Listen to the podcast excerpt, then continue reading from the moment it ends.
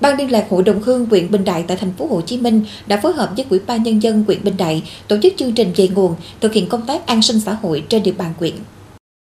Qua một ngày về nguồn, Ban liên lạc Hội đồng Hương đã tổ chức khám bệnh và phát thuốc cho 500 bà con nghèo tại hai xã Thới Thuận và Thừa Đức. Trong đó có 300 bệnh khám tổng quát do đoàn y bác sĩ Bệnh viện chợ rẫy khám và 200 ca khám phụ khoa do đoàn y bác sĩ Bệnh viện Từ Dũ thực hiện.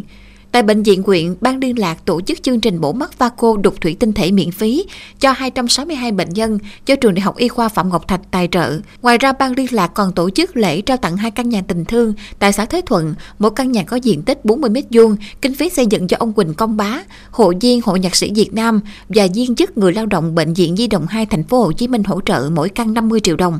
Ngoài ra, Ban liên lạc còn tổ chức thăm tặng quà năm bà mẹ Việt Nam anh hùng ở các xã Lâm Hòa, Thạnh Trị và Long Định, một phần quà trị giá 1 triệu đồng, tổ chức chương trình trao tặng học bổng cho 100 em học sinh có hoàn cảnh khó khăn ở thị trấn Bình Đại, các xã Thới Thuận, Thạnh Trị và Đại Hòa Lộc, một phần quà trị giá 500.000 đồng.